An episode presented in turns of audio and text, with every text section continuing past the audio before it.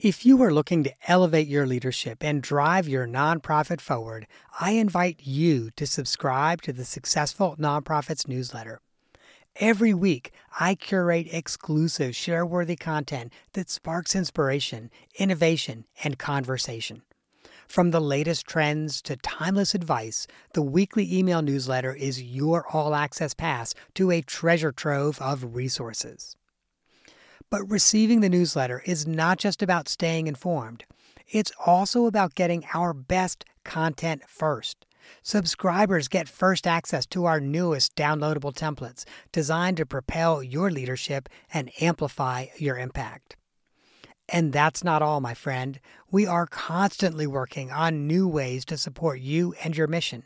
So, as a subscriber, you'll get updates on our latest projects, opportunities to participate in surveys, and a say in the topics that we tackle next.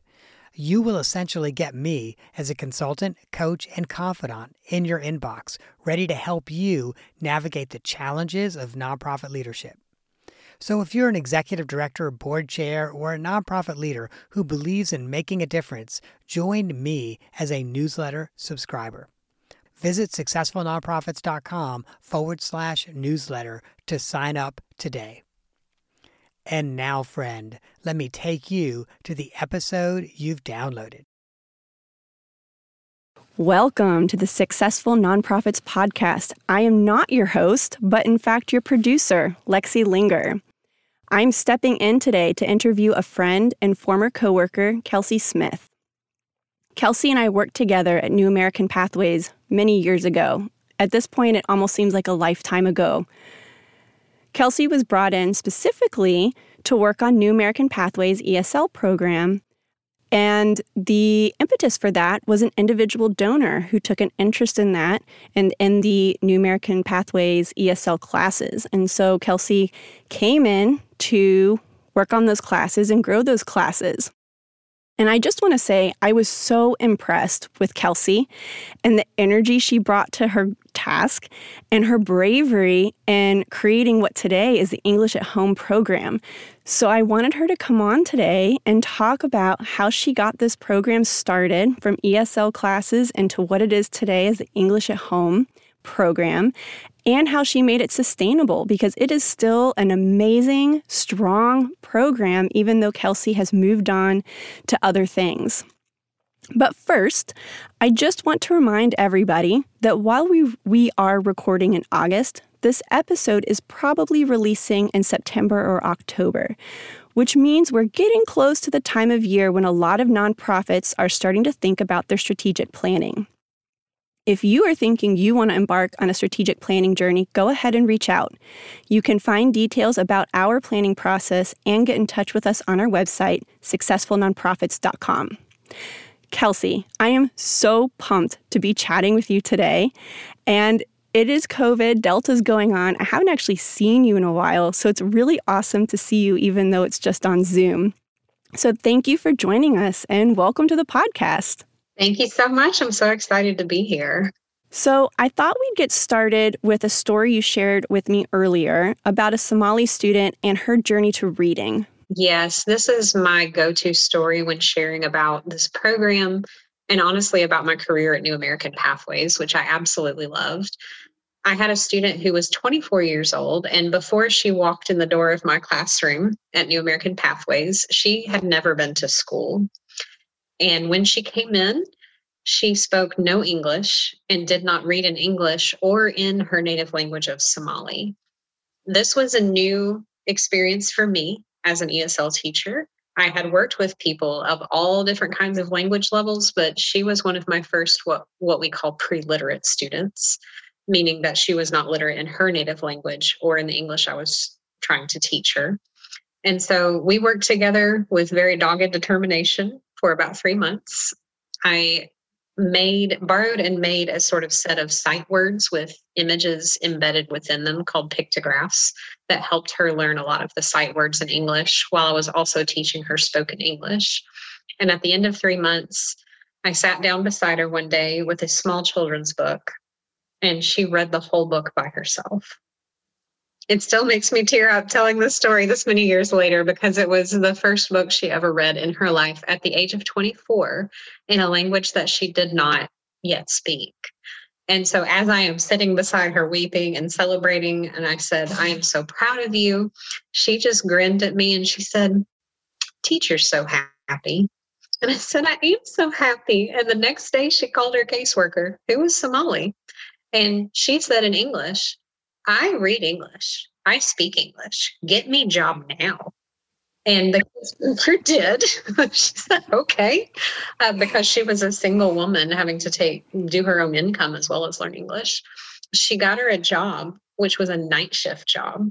And she still was faithful to come to my ESL classes three days a week and study English on those mornings and then go work at night.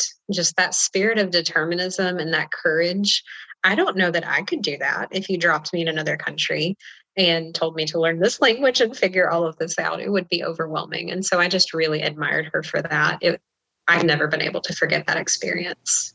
Yeah, that's a really amazing story. And obviously, you and I both have a passion for working with refugees and refugee resettlement. And I know that's not what today's episode is about, so I don't want us to get too sidetracked. But thank you for sharing that really wonderful, lovely story.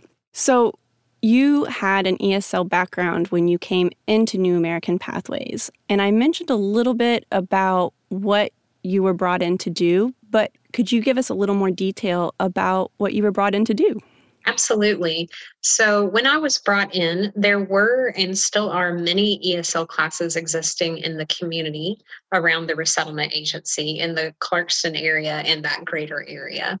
However, again and again, the issue that often faces newly arrived refugee clients is transportation and accessibility to resources. And so the resettlement staff had recognized that many of our clients were struggling to get to the ESL classes. It also had to do with scheduling. And so the idea was proposed, and a donor who was also very interested in providing English services thought, well, if they could have the classes at our office where they already have to come for appointments, which is also much more accessible by MARTA, perhaps that would solve all of those problems. So they brought me in and I designed a series of classes for students of different English levels and offered at different times to see if this could be the solution to providing our students more access to the English classes. So originally, I was not brought in for English at home, it didn't really quite exist yet. It was for classes within the resettlement office. So, I should note, listeners, that Kelsey and I are recording in Atlanta. So, we're talking about Clarkston, Georgia, and MARTA is our local bus and train public transportation system. And Kelsey, did you find after some time doing those ESL courses that that was the right way to meet the community's needs? Actually, did not. I faced the exact same problems that had been existing that brought me into the program. My clients, although they loved the classes and they made great progress, frequently could not come to class. Work schedules, there was no childcare offered. That was the number one problem. It was the mothers who were so often being left behind in learning English because there was no option for childcare. And we all know that childcare is an expensive it's an expensive commodity an expensive resource that many people need and struggle to get. And so for our clients it was especially so and was effectively preventing them from attending the classes. So after doing some brainstorming analyzing research talking to a lot of people within the agency talking to clients talking to other english resources I went to the agency to our CEO and I proposed to take an at home English model that we already had. It had existed for some time, but was very small. I proposed taking that and putting our resources into expanding that fully, switching away from the classes that were not really able to serve very many people and putting our effort, focus, time, money into at home based English services. So that that model looks like training volunteers to teach English and in the format of reporting, that kind of thing, and matching them with refugee clients so that the volunteers go to their homes, usually once a week, sometimes more, and teach them English in their homes. That became a very popular program with the clients and with the volunteers. We had a huge amount of success with switching to that format. So I want to back up a little bit. So you did research on a different format and you went back to your CEO. How did you guys approach the donor? Yes. So I will say something that I do admire about New American Pathways is they are very good at building relationships with their donors. They make that a high priority. And so they had already the established relationship and communication with the donor to then be able to go and approach it with the research that I had done analyzing the data I was getting from the classes I was doing, as well as the needs of the community, and propose this altered solution. And thankfully, the donor was very excited about it because that person recognized the need which I also really appreciated. It was not about the format or the packaging that the service was delivered in. It was, can this be accessible to the client? And when it was not in the classroom format, thankfully, they were not married to the classroom format. That wasn't the point. They were excited to hear that we found a way to offer the services that were so needed in a way that was finally accessible to those who needed it most and who were usually being passed over in the other forms of service, which again, most often is mothers of children. I know I said it before, but I just think that's so brave that you took the initiative to do the research, go to your CEO, and that then combined, you guys went back to the donor and put at risk really losing money, right? And and I just think that's so amazing and shows the dedication that nonprofits really should have to their communities and to their clients and making sure that they are providing the correct service and the correct format for the community. And I, I just so admire that about you. And I was impressed uh, that you did that from the get go, you know, from our the beginnings of our friendship. That has always stuck with me about you. And also, you know, kudos to that donor. That's something that we talk a lot about, especially in the refugee resettlement community, that there's some really great donors out there, but they are, as you said, married to their idea.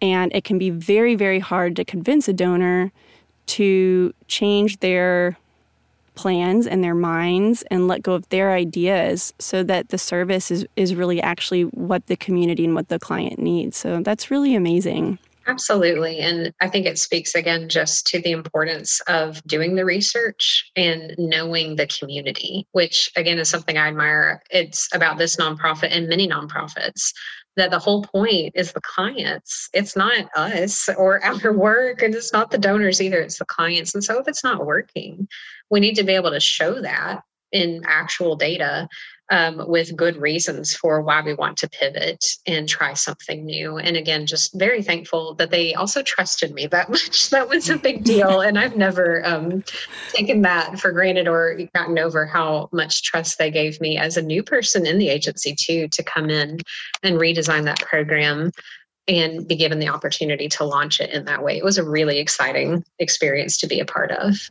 Yeah. And before we move on to that side of the story, you know you mentioned that you that the importance of doing the research and definitely not only did you just come and say hey this is broken and not working but i also have a proposal for what we can try next.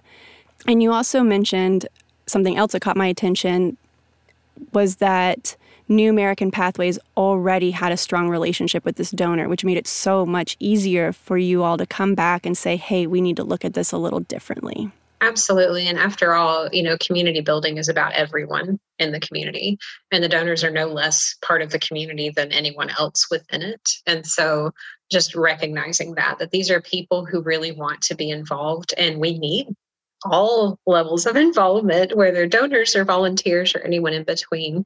So just acknowledging that the donor was a vital part of the work and that their heart was very clearly there for the clients just made that so much easier. And they knew that because they'd taken the time to get to know the donor. Absolutely. So, can you walk us through the next couple of phases? You know, how did you take that research and pivot and start developing and growing this program? And how did you make that sustainable beyond yourself? Absolutely. So, again, I love language and I had my background, as you mentioned, in ESOL. Before that, I had gotten my CELTA certificate through the University of Cambridge and had taught overseas.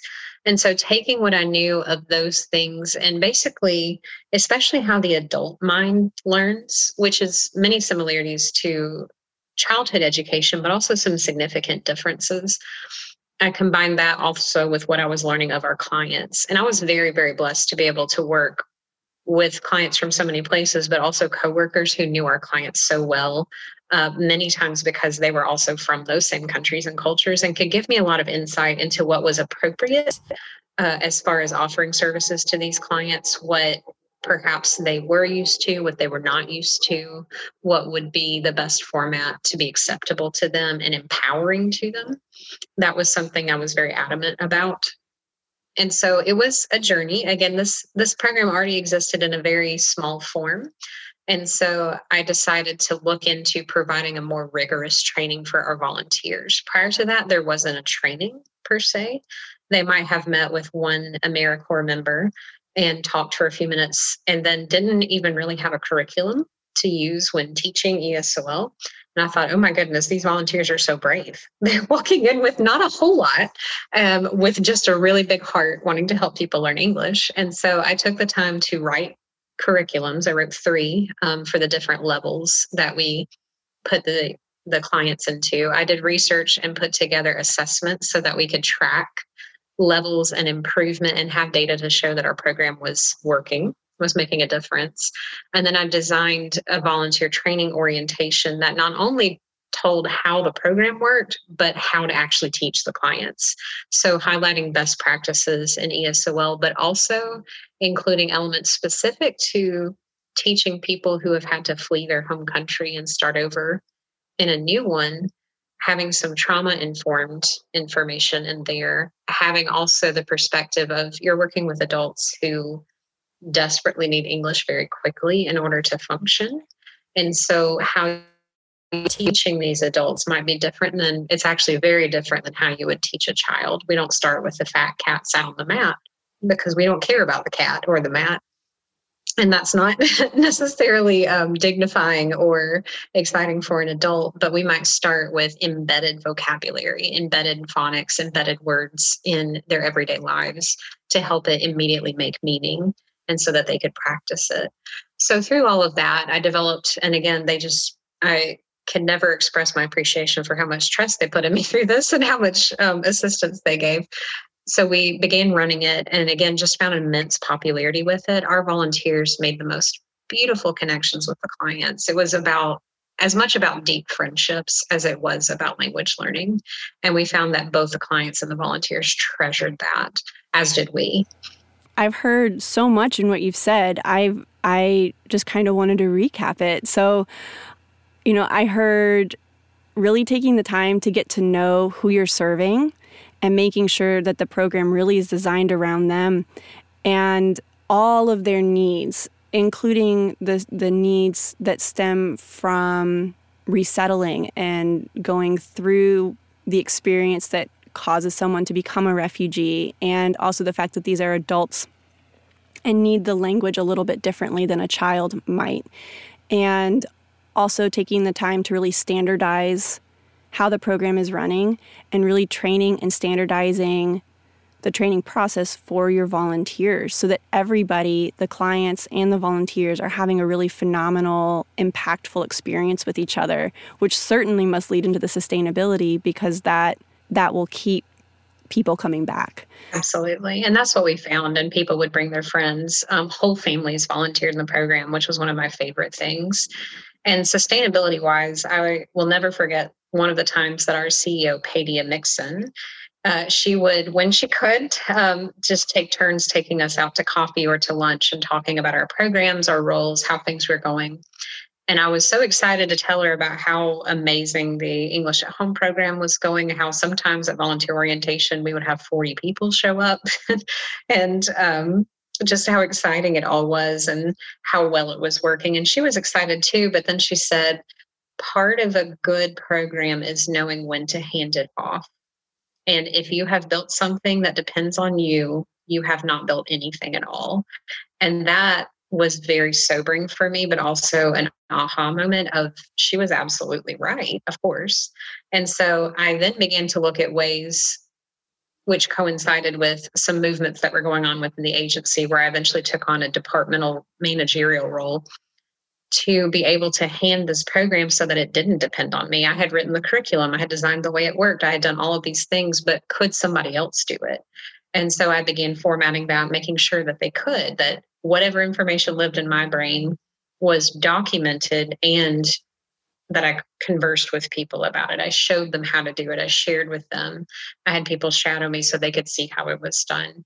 And that is exactly what happened. So that within the last, I would say, two years of me working at New American Pathways, I was not directly running the program. It was able to be carried out by other people. I still provided oversight. And then when I left, I knew it was not going to go anywhere because it had grown far beyond me and had nothing to do with me at that point, which is a bittersweet sort of thing, but also such a proud thing of this is going to keep going.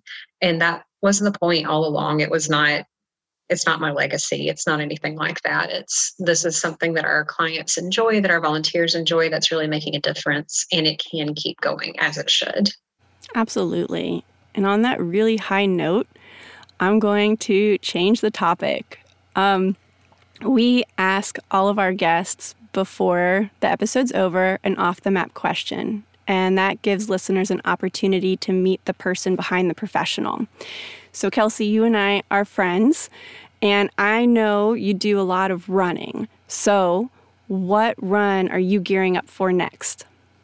Actually, funny enough, I'm gearing up for the Refuge Coffee Run, which is my favorite one. I love 5Ks. And this one is connected with the organization Refuge Coffee out of Clarkston, Georgia. They employ refugees as their baristas and event cleaners, all of their staff, so that they have a livable wage and job training and then can go on to whatever else they want to pursue. It's also a place of welcome and community. It's called the most welcoming run in the world. So I would love it if you joined me if this comes out before the 5K, but if not next year. Um, and the proceeds go to funding the work to welcome families uh, from other countries into the community and help them on their journey to success in the US. I am, as you know, a huge fan of Refuge. I was actually just there last week. Kelsey and I used to meet there once a week for breakfast back when lives were simpler and we lived closer together. So I don't know. I'm not much of a runner. Maybe Kelsey. Maybe I'll join you for this run.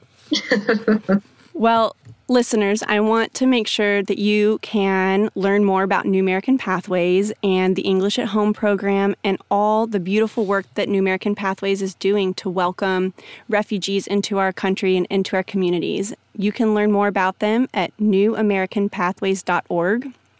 And since we talked about it, we'll throw up Refuge's website too. I'm not sure what it is off the top of my head, but I will find it and make sure it's on the show notes for you.